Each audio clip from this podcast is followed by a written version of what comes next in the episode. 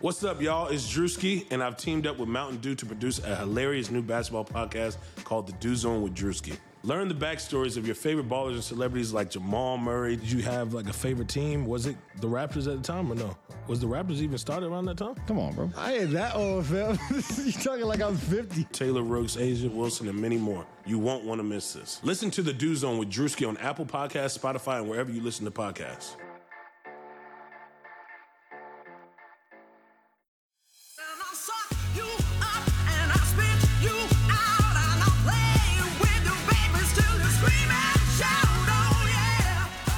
Welcome to Burn It All Down. It's the feminist sports podcast you need. I'm Shireen, and I am joined by Brenda and Jessica on this fine, fine spring morning. We have a fantastic episode for you today where we will be discussing everything trash about Qatar 2022 and stadiums, including the indentured servitude that takes place there and all the politics around. at least 6,500 people have died, and migrant workers have frequently been categorized as dying of quote unquote natural causes. The deaths have not been investigated. Before we begin, I would like to talk about the merry season of spring.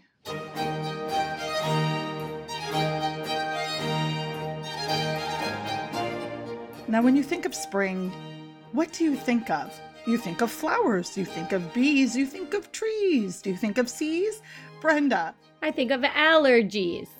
Um, no, I love it anyway, even if I'm crying all the time and I wake up and I look all day like I've just woken up.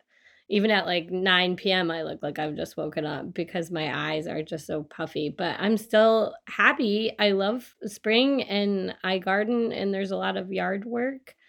Um, so I can see now I have kale and cauliflower and lettuce, and it's pretty exciting. You have like your dinner right there, Brenda. I know, I know I eat like a rabbit, you know. So I'm pretty I'm pretty psyched about it. But yeah, the allergies are they're a thing. They're a thing. Jessica. Yeah, uh, allergies are terrible. But uh, Texas wildflowers are a whole thing, and we very famously have these flowers called blue bonnets that pop up this time of year, and they just are everywhere, and they're gorgeous. But uh, we had a gardener plant some stuff in front of our house, native stuff, because Aaron and I can kill anything. Uh, and really need it to survive on its own. But uh, right now, we have two different flowers out front. And for Shireen, I went and looked up what they are. And one is called a purple cone flower, which are these very tall shoots. And at the very top are these very soft lavender petals. And those are beautiful. And then we have these much shorter uh, plants right now called Mexican butterfly weed that will get taller. But as of now, they're these short little things and they have these very beautiful yellow orange petals on them. Well, that's that's gorgeous. I'm gonna live vicariously through the small balcony that I have because Ontario has gone into a very severe lockdown for six weeks. So I don't. I'm not a successful gardener. I don't. Uh, I, I'm known to have a black thumb, but I did do really well with my basil last year, and I'm gonna try that again. And I'm going to try maybe to branch out to zucchini again. I got. I just. I'm gonna try um, and then hope for the best. But I don't have allergies very often, but you know, I will, I'm happy to commiserate anytime. Um, I just wanted to shout out also the song that you heard is clearly La Primavera Concerto Spring by Antonio Vivaldi. And this is very, very beautiful. It's by a violinist called Elena Yusefian, who I'm obsessed with. So enjoy that, enjoy your spring, and I wish you all the antihistamine if you need it. Brenda, can you tell us and bring us into a little bit of what's happening and what has happened around Qatar, the Men's World Cup 2022?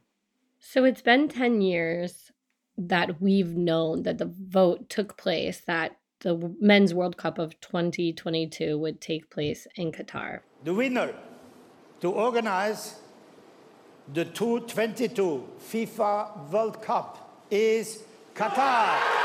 And immediately that was controversial and we're going to get into that. Um, but what has come out recently are more and more reports of deaths of migrant workers that are related to the world cup.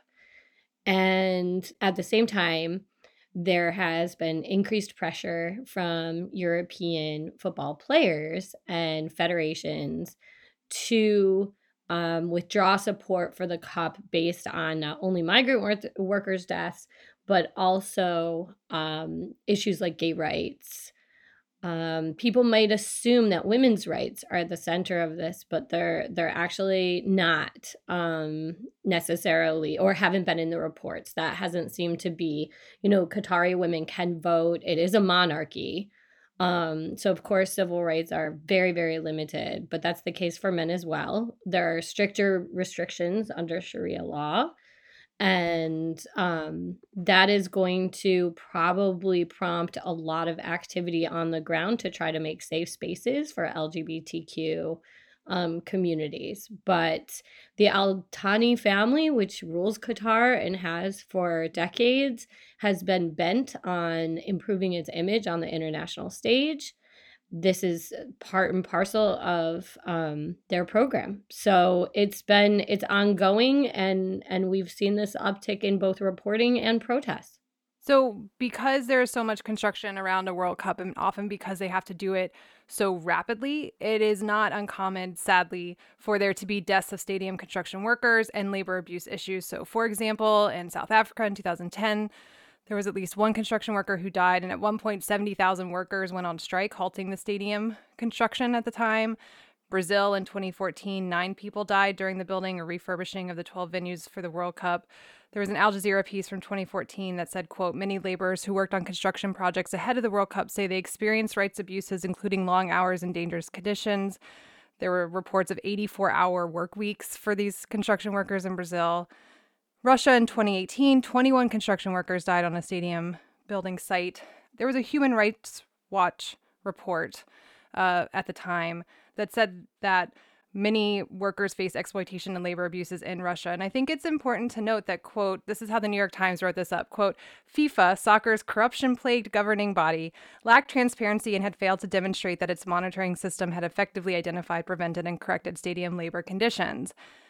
But I think it's important to say that what is happening, what has happened in Qatar up to this point is like on a whole other level from what we've seen in these previous World Cups. A recent report released by The Guardian has said that deaths are probably underreported, but at least 6,500 people have died, and migrant workers have frequently been categorized as dying of quote unquote natural causes. The deaths have not been investigated. They are frequently from heat stroke, from unsafe working conditions on construction sites. They have had abuses in terms of their housing, their freedom of movement. Often their passports have been confiscated. And so, what we've seen is a total lack of transparency and accountability in regard to these deaths. One thing that I really want to add about, you know, the populations that make up those that have died, the workers that have died, is that predominantly South Asian. And I think that's really important in the scheme of things because these are some of the countries in the world that do not affect the FIFA World Cup in terms of participation. Um, India, Nepal, Bangladesh, Pakistan, Sri Lanka are not countries that qualify even through the AFC, and it's it's it's horribly and horrifically ironic that they're actually the bodies of which these stadiums will be built on. And by the time we get to 2020, it is estimated, and it was you know in a report in 2013. We're going to link some of them because we've actually collected a lot of reports and reporting throughout the years. Is that there will be almost 11,000 people who have, would have died. And, you know, some of the reports are actually quite detailed. So, just a trigger warning for anyone that goes through them that the whole situation is egregious and unacceptable. And so I just want to say quickly that it's no surprise that the Human Rights Watch found that FIFA didn't seem to care much about stadium labor conditions in Russia. FIFA is a notoriously corrupt organization whose officials seem mainly concerned about lining their own pockets. The reason Qatar is hosting in 2022 is because there's massive corruption in FIFA. There was a lot of evidence pointing to both Russia and Qatar paying FIFA officials to vote for their sites to host this. Problems for the World Cup, I guess the point is that they don't begin or end on the local level at these host sites. And the fact that we now have a human rights crisis around a World Cup almost seems like a really terrible logical end to all of this. And so voting. Hmm. 22 out of 24 committee members that voted on the 2022 World Cup have already been uh, proven to have taken bribes. So I think the other two just died um, or are around. I mean, every single every single vote that was cast for Qatar was dirty. And there was a whole process that led up to that that most people don't even understand, where they changed the whole system of how the confederations got the right to host the World Cup right before that. So this was the wheels were set in motion a very long time ago.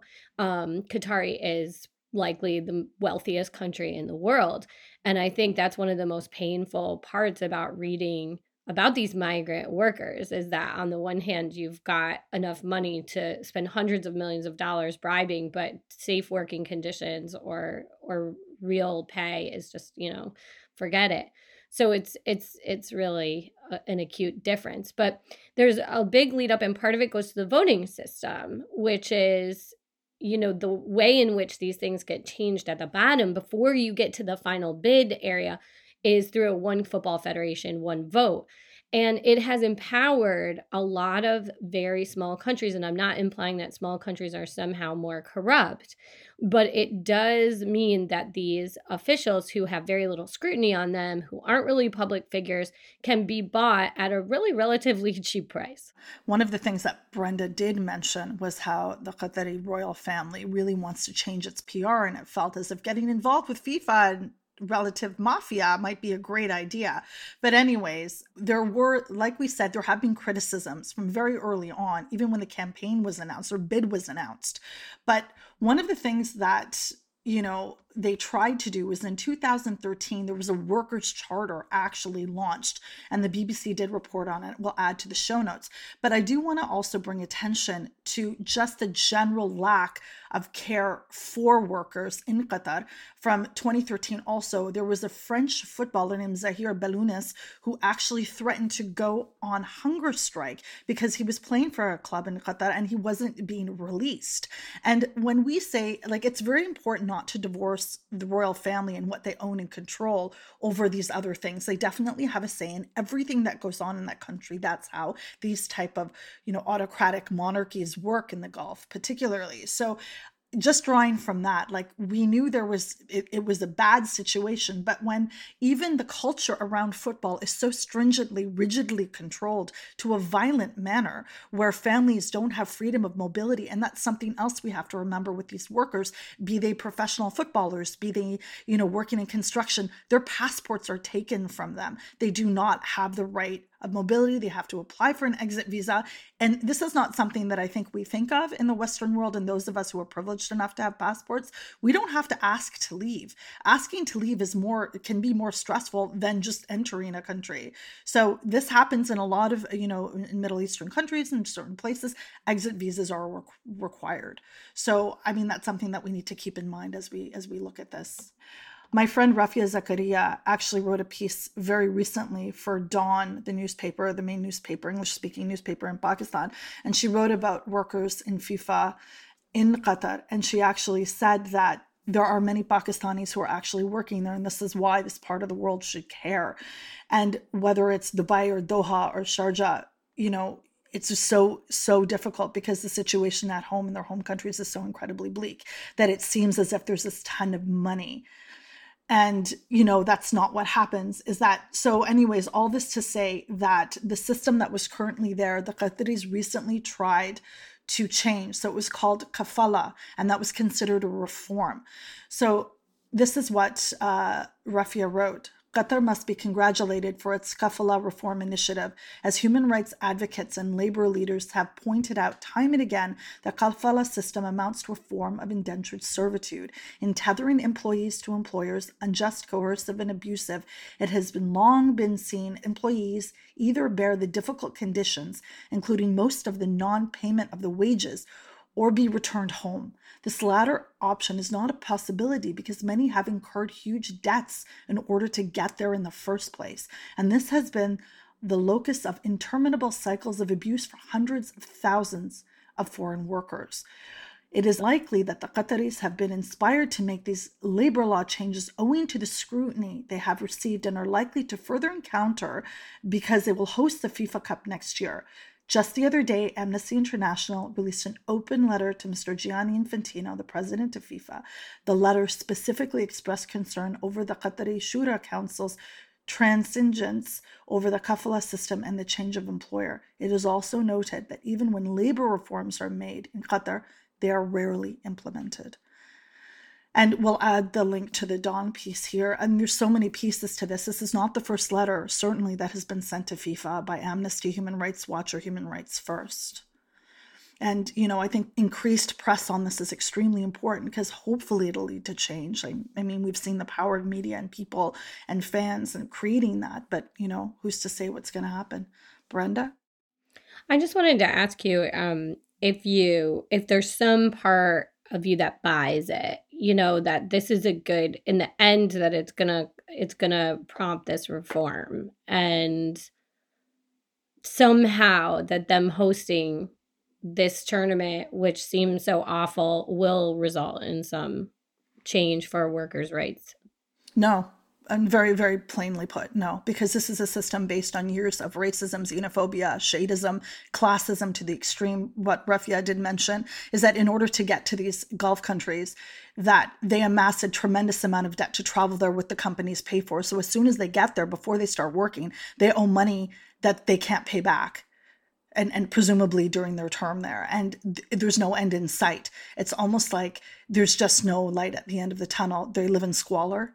I mean, one of the workers I read in the Guardian report died because there was a loose electrical outlet and there was water that flooded his room and he died that way. Like their their living conditions and because at the end of the day, it's an it, is a it is slavery because you're owed to the system.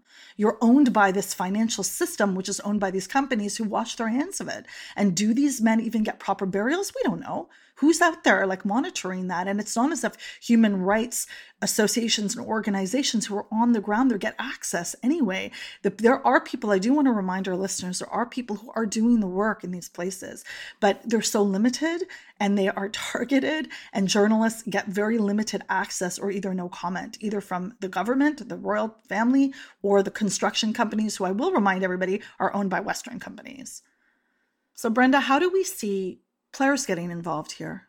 Well, it's been interesting for the last month or so. You see countries like Germany and Norway start to wear these shirts uh, that say various things. Now, FIFA absolutely prohibits any political statement on a shirt at all. The argument might be made that human rights aren't political um in in a partisan way or I think you could make that argument but in any case, they didn't persecute the Black Lives Matter shirts, and now they're not uh, persecuting players for wearing these shirts or fining or punishing them. And it's interesting because you wonder, you know, is this just a way that FIFA wants to let this go away? We're just not going to add any fuel to this fire by sanctioning any particular team that's wearing this are they hedging their bets? Is everybody hedging their bets? I mean, part of the stadium construction deaths has to do with also football working conditions. These this place gets to be 120 degrees. Like it is not a place to play football. And they're trying to air condition these massive stadiums. And you know, you think to yourself, workers' rights and the parallel with workers on the pitch. Um, not that they have the same conditions, but that, you know, who's who who's going to be able to call attention to this? And and maybe it is these professional european footballers that could do it during the qualifiers. I mean i certainly don't see a ton of momentum but uh, i think it's happening now because i think in part uh, the black lives matter protests uh, they got away with it you know, with the FIFA fines. And now it's kind of like becoming more and more normalized that these teams are presenting, you know, messages. Historically, Brenda, have any teams pulled out of the Men's World Cup due to some type of ethical protest? No. Um really no. The only we have individual players and we have teams that say maybe. So the only one that I know of. Okay, but listeners correct me if I've missed something But the only one that I know of is Uruguay pulling out of 1934 in Italy and saying it was about Mussolini, maybe. Maybe, maybe, Maybe because they were pretty upset that some of the European teams didn't make the trip to the 1930 World Cup. Um, so they kind of had a tantrum, and you want it to be about politics, and then it seemed like an afterthought that there was fascism involved. But all the other countries were good with fascism, so you you know there's that. And then Argentina sent a an amateur team to Italy for that. So yeah, there's really it's just that important. It's just that important. So my thing is when I read all this, and this is something that I've been following in particular, because in addition to um, you know, workers' rights in this these particular parts of, of the world, I'm also very cognizant of the way it's written up. And about 10 years ago when I was blogging, the problem was is that the criticisms were very much steeped in Islamophobia as well, and that in racism, and it's something that I, I stayed with and I wanted to monitor because I wanted to see how the Middle East, and we know, as Jessica explained, whether it's the way that stadiums and structures affect World Cups is not specific only to the global south or the Middle East. I mean, there's corruption through all the ranks and all the ways that this is done, and we know this. But in addition to that, why are people making noise now? Like, why is this an issue now? As Brenda said, we knew about this bid 10 years ago. Why are people caring now? It's not as if people have just started dying. I mean, this is a question maybe, you know, for media. I don't know. Jessica, do you know why people start to care now when there's issues that go on systemically forever? Is there a reason why about anything? People just start to care suddenly. I don't know. I have no idea how this works. I think that's one of the weirdest things about media is you never know what story will hit and why. Uh, I don't know if we have a good sense of why these players in Europe are all of a sudden, or I don't know if it's all of a sudden, but it, the way that it feels is all of a sudden. And of course, they understand as well as anyone that them doing this will create a news cycle around this story. But yeah, I have no answer for you. I think it is a real conundrum. I do think the qualifiers, the fact that, you know, the what they're doing right now is one national team playing another in order to qualify to get to the World Cup. So this is the first time European teams have played as close as as this to the World Cup maybe. I don't know. I'm just throwing I'm just spitballing here, but mixed metaphors. And I do wonder if we are having a certain moment of athletes speaking up in, in Yeah. loud ways that, as Brenda said, the Black Lives Matter shirts they didn't get punished for. This, on some level, seems like the next step. Uh, and so now they're in qualifying. But yeah, I don't know why stories hit in certain ways at certain times. There are amnesty reports from 2016, and it's literally titled The Qatar World Cup of Shame, which is so poignant and I think just very, very relevant. So, also, there's a petition from 2017 to boycott. You know, so this is happening for a while. And just pulling from an Al Jazeera article that came out not too long ago, Germany's midfielder Joshua Kimmich said the boycott calls have come 10 years too late. It wasn't allocated this year, but a couple of years ago. One should have thought about boycotting back then, said Kimmich. And that's something that, that I think of. But also to Brenda's point, maybe they're getting more attention because they're in the qualifiers. So it's it's all these things.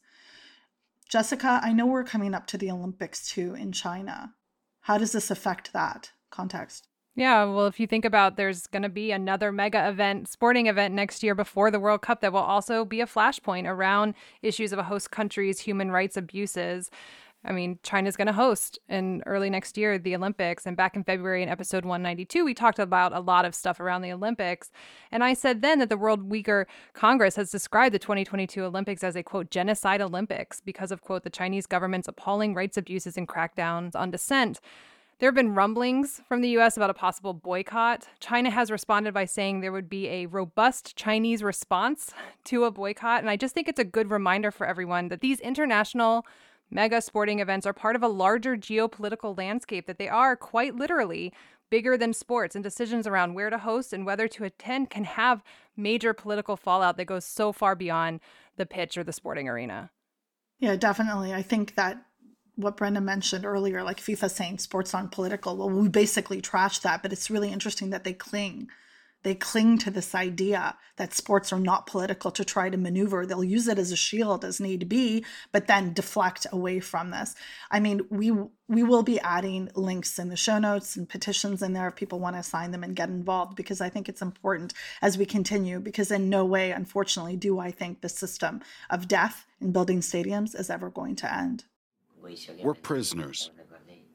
Every day we eat bread and drink water. Without money, we can't afford anything else.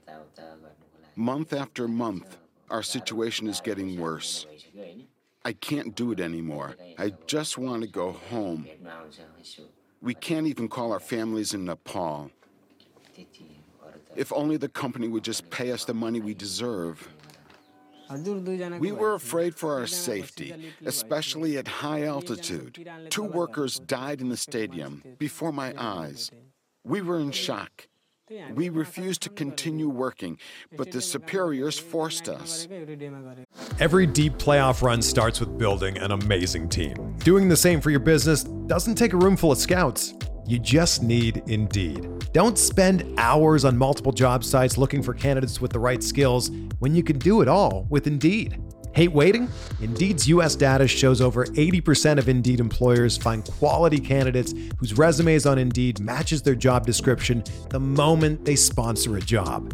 Something I love about Indeed is that it makes hiring all in one place so easy because with virtual interviews, Indeed saves you time. You can message, schedule, and interview top talent all in one place. Indeed knows that when you're growing your business, you have to make every dollar count. That's why when you sponsor a job, you only pay for quality applications from resumes in our database matching your job description.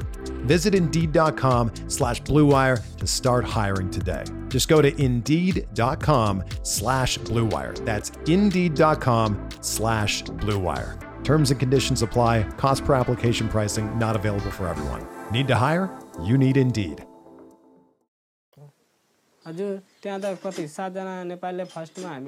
Another time, seven workers were beaten for no reason in Tavasol's office. म मात्रै होइन यहाँ मेरो साथी मात्रै होइन म Sometimes I wonder if it wouldn't be better to be dead. We need to be rescued from this situation because it's also about our families in Nepal. Hundred percent हुन्छ Somebody's got to help us.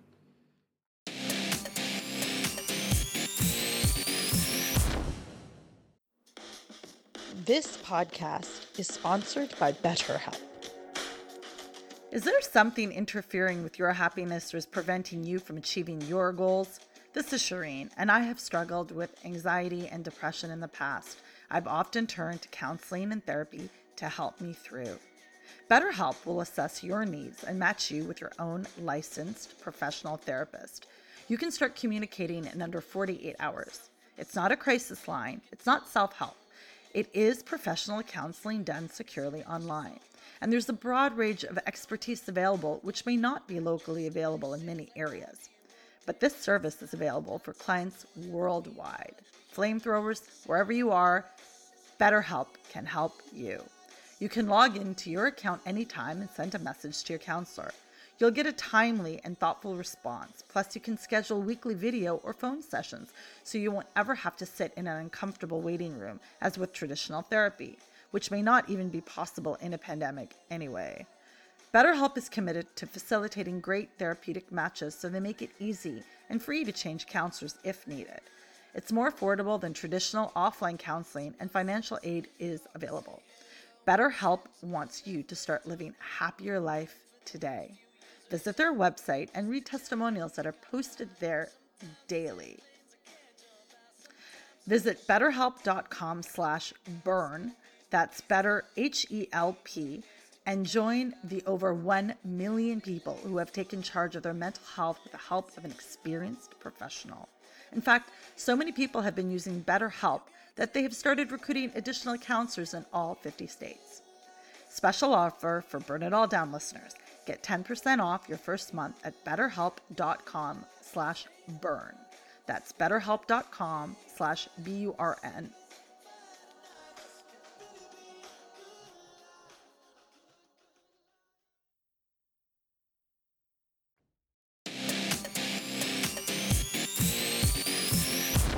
On this week's interview, I will be talking with Fadumo Olow a sports journalist at the Women's Telegraph in London, England. We will talk about the proposed European Super League, why the world of football actually feels like the upside down, and how she navigates this space during Ramadan.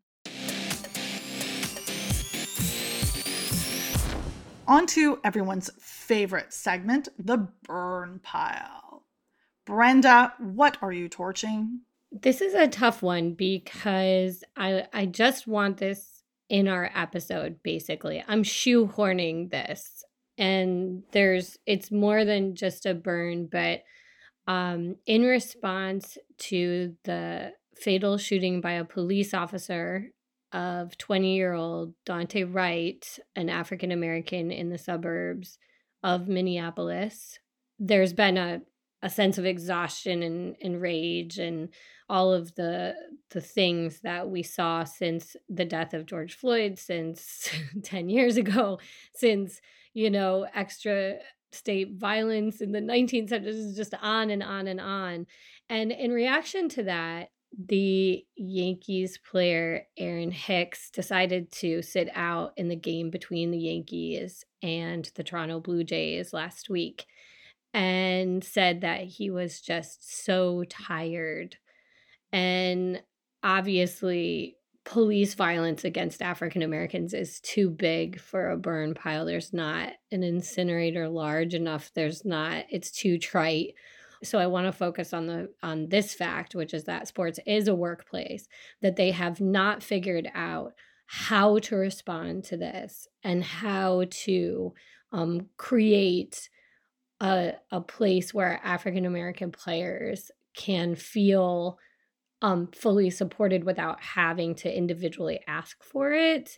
And so his, the manager of the Yankees um, was actually very supportive and uh, fielded questions about it and um, seemed to completely understand. But the fact that he had to ask, the fact that this isn't something that they're thinking through is uh, pretty infuriating at this point because this is happening again and again and again and these athletes have have voiced their pain and have been really clear and asking you know for a one-off mental health day just isn't enough. Um, he needs more he deserves more. So i want to burn that that lack of care for for athletes in this particular situation. Burn.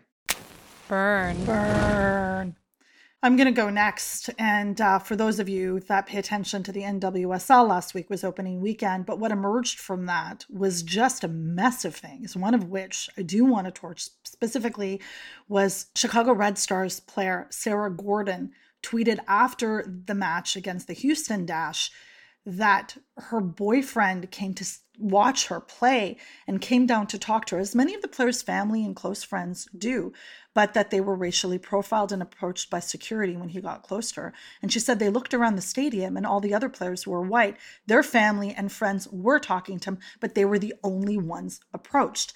Sarah tweeted, Sarah Gordon tweeted that she asked the security guard why he was only talking to them. And he said he would go talk to them later, which she also said he never approached any of them. And these players have multiple photos with their people. And I'm reading from her tweet on April 12th, 2021. Um, and she said, This is just another reason why we kneel. And this was this was the point. Now, into that it has been said and she was she was upset and it got a lot of attention. Obviously the black players coalition tweeted about it. She was supported by a lot of different people who just said that this was unacceptable the Red Stars and the Dash have said they're going to have investigations into it. I don't know what that means. And we record Sunday morning. The investigations have actually not been released yet, the, the, the recommendations or results from that investigation. I contact a soccer journalist at SB Nation, Steph Yang, and last night she said they hadn't they hadn't heard back yet. They didn't know. And we will be either updating this and adding more stuff to the show notes. But what I do want to do is people out there thinking that this is a small thing. It's not a small thing. This is part of the structure of racism that is embedded into sport in these leagues, in these organizations, in these places. It is very obvious why Sarah Gordon and her partner were targeted. They're racialized players, and it's unacceptable. There's no place for this in the NWSL, who did release a statement. But then again, the Houston Dash's response to this was meek at best. There should have been very important language, there should have been very stringent language. And I do want to actually say that players and supporters were enraged. Supporters were very disappointed and angry and did say that. And friends, that is very important. If you're a supporter of these teams and they come out with a weak response, absolutely, it's our responsibility and necessity for us to speak out against it. I want to take this. I want to hold space for Sarah Gordon and her family who are undoubtedly traumatized by this and it's extremely upsetting. At the same time, Sarah Gordon has to continue to be a world class athlete while all this is happening. I want to take these systems, I want to take that security guard and that culture of racism and I want to burn it. Burn. Burn. Just take us home. Yeah, we have this through line this week about uh, athletes as laborers and, and working conditions. So I'm on my same shit. This burns an update and an extension from last week. The Vancouver Canucks did not return to play on Friday, as was expected a week ago. They are, as we record this, scheduled to finally play again tonight on Sunday. They have not played since March 24th because nearly the entire team, I cannot, you can't overstate this, nearly the entire team has had COVID. They're still scheduled, though, to play 19 games over 32 days. JT Miller, a veteran forward on the Canucks, spoke out last week about this return to play, saying, quote, This is nothing to do with hockey. To be brutally honest, we're going to need more time than this to come back and play hockey. Even the guys that didn't get it aren't ready. Which is really that last statement about just the mental and emotional toll of this. Canucks general manager Jim Benning responding to Miller's comments said, quote, "As our players started coming back and working out, then the constant communication, they were having some symptoms that were different than regular COVID, and it took them a little longer to get up and going. A day before Miller spoke out, Jayson Tatum, the 23 year old Boston Celtics forward, talked about his own long recovery from COVID, which he had in early January this year. Quote, it's a process. It takes a long time. I take an inhaler before a game since I tested positive. It's kind of helped with that and opened up my lungs. I never took an inhaler before. And I keep thinking about Asia Durr, the New York Liberty Guard, who told HBO Real Sports back in January that her recovery from COVID, which she had last summer, has been long, hard, and slow. She lost 32 pounds, 21% of her overall body weight, and is unsure if she'll be able to continue playing basketball. There's been a lot of focus on the possibility of long term heart issues with COVID, and I do want to say there is good news on that front. A new study has found that only 0.7% of 3,000 collegiate athletes who tested positive for COVID showed signs of possible, probable, or definite my- myocarditis. That is great news. I hope the data continues to break that way. But it's not just ongoing heart issues that people fear when it comes to recovery. And while Jayson Tatum dropped 44 points on the Warriors on Saturday, we cannot let that erase what he has told us about how hard it has been for him to come back from COVID. It is still bonkers that sports have, by and large, resumed, as if the pandemic is no longer happening. All while cases are surging again in certain places like Ontario or Pennsylvania as these variants are spreading. We keep hearing from athletes about the impact of this virus on their lives, on their bodies, on their mental health, on their ability to play sports. I'm worried for the Canucks players. I'm worried for the Colorado Avalanche, which just had three games postponed by the NHL because of COVID. I'm just I'm just so worried still. And too often right now, especially with pro sports, it feels like not enough people are worried alongside me. And I just want to burn that today. So burn. Burn.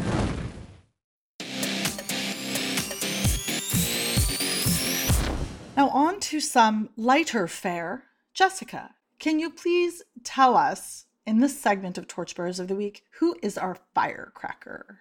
Des Linden set the women's 50K, which is 31.06 miles, world record this past Monday, finishing the race in two hours, 59 minutes, and 54 seconds. So she came in under three hours. A world record for the distance that's more than seven minutes ahead of the existing record set by British ultra runner Aly Dixon back in 2019. Des Linden averaged a five minute, 47 second per mile pace over those 31 miles. It is an incredible feat. Brenda, who's the team bringing the fire? The team bringing the fire is Valencia Basket Club SAD. They are the Euro Cup women champions, beating Reyer Venezia 82 81. 19 year old Raquel Carrera sealed the win with a free throw in the last second of the game. It is Valencia Basket Club's first title. I would like to offer hearty congratulations to English track superstar Dina Asher Smith as our lightning bolt of the week. Asher Smith wins the International Sport Press Media Award for Column of the Year in the Women's Telegraph. Congrats from all of us at Burn It All Down. Jess, who are the guardians of the blaze? Whitney Ashew and her teammates at Vision Elite Volleyball Club in Winnipeg, Manitoba. The 14 and 15 year olds called out their coach Ben Samuelsson after he began using racial slurs and making derogatory comments when discussing racial injustice. Samuelsson was fired from the club. Thank you, Whitney, and all of your teammates for what you did to make the volleyball community safer. Brenda, who is master of the flames? With his win at Augusta, Hideki Matsuyama became both the first Japanese Masters champion and also the first Japanese golfer to win a men's major tournament. Can I get a drum roll, please? Give me your Phil Collins.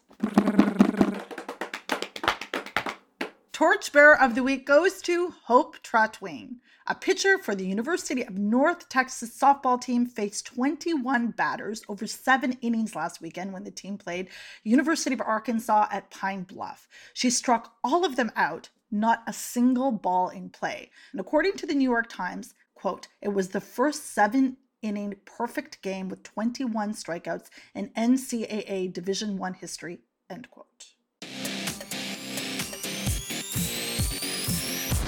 What's good? Jess, tell me what's good. Uh, spoon cake is still good, which is important. Uh, I just made a video for the Patreon, so if you're interested in spoon cake, you can watch me make one. But the I made that last weekend, and then I made another one a couple days ago. I had a lot of blackberries, so I had to. I had to.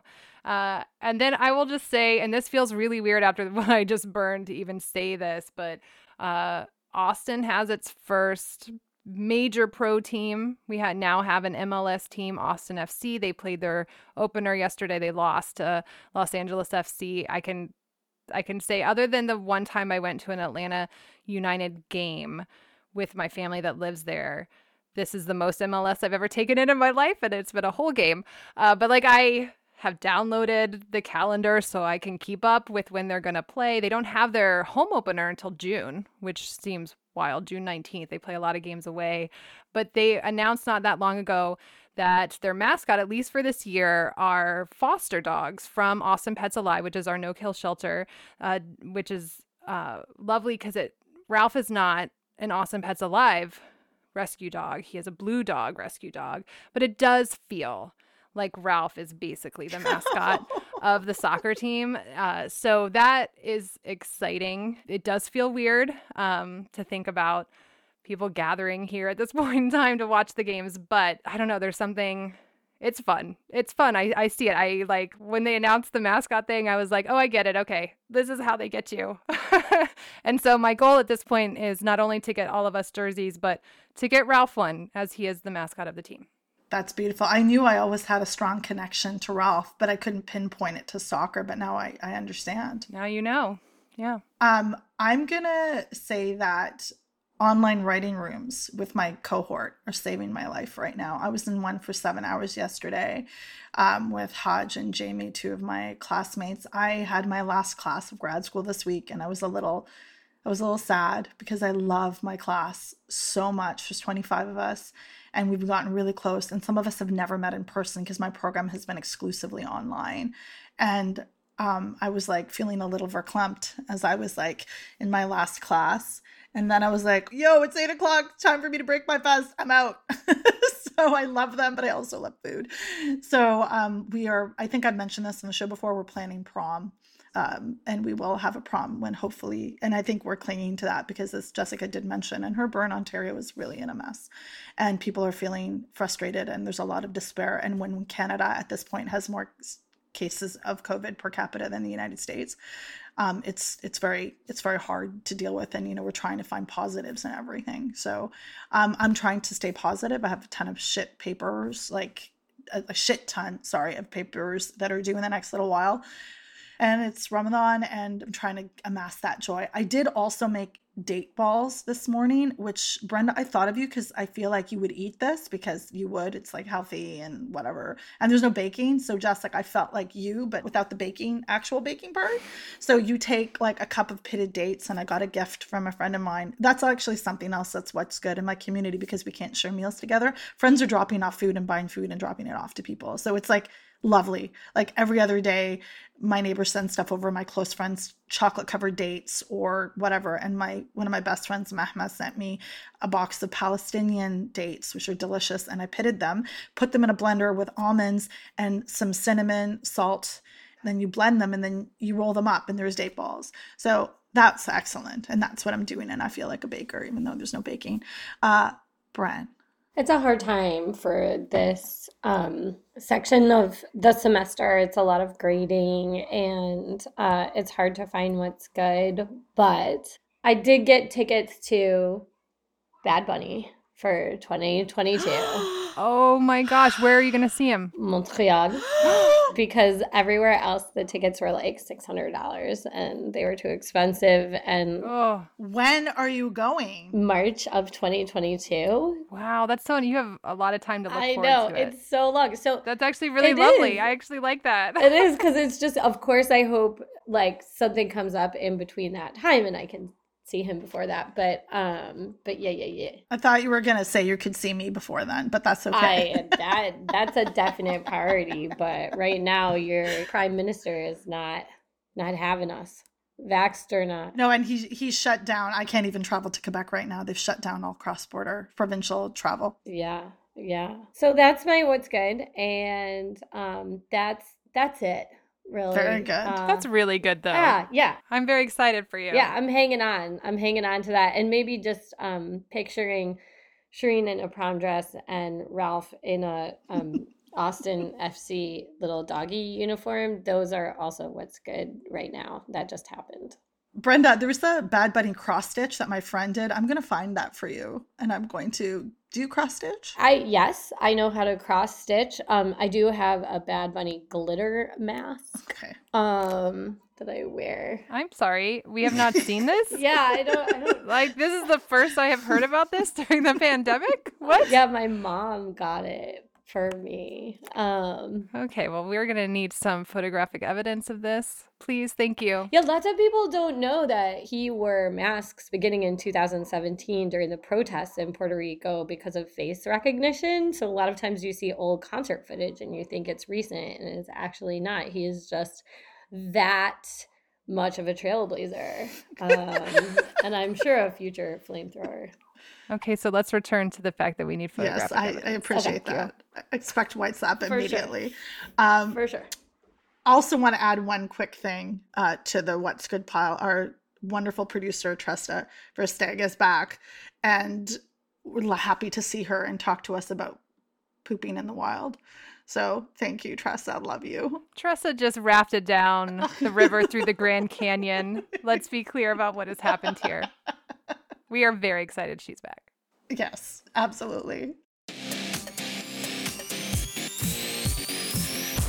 what we are watching this week. We are watching the NWSL and hoping that racist culture doesn't happen there. We are watching the NBA. They're also Champs League finals for men and women are coming up. We're down to four.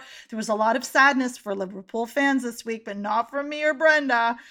Um, also, want to say all the collegiate sports that are happening. Good luck to all the NCAA athletes that are out there. We're thinking of you, and we really hope amongst all of this that all the athletes stay safe. And do their homework. That's it for Burn It All Down this week. You can find us on the Blue Wire Network. And although we are done for now, you can always burn with us day and night with our fabulous array of merchandise, including pillows, mugs, tees, hoodies, bags, and so many fun things. Check out our website to find out how. Burn It All Down lives on the Blue Wire Podcast Network. It can also be found on Apple Podcasts, Spotify, Stitcher, Google Play, and TuneIn. We appreciate your reviews and feedback, so please subscribe and rate and let us know what we did well and how we can improve. You can find us on Facebook and Instagram, Burn It All Down Pod, and on Twitter at Burn It Down Pod. You can email at us, check out our website, www.burnitalldownpod.com, where you will find previous episodes, transcripts, and a link to our Patreon. We would appreciate you subscribing, sharing, and rating our show, which just helps us do the work we love to do and keep burning what needs to be burned.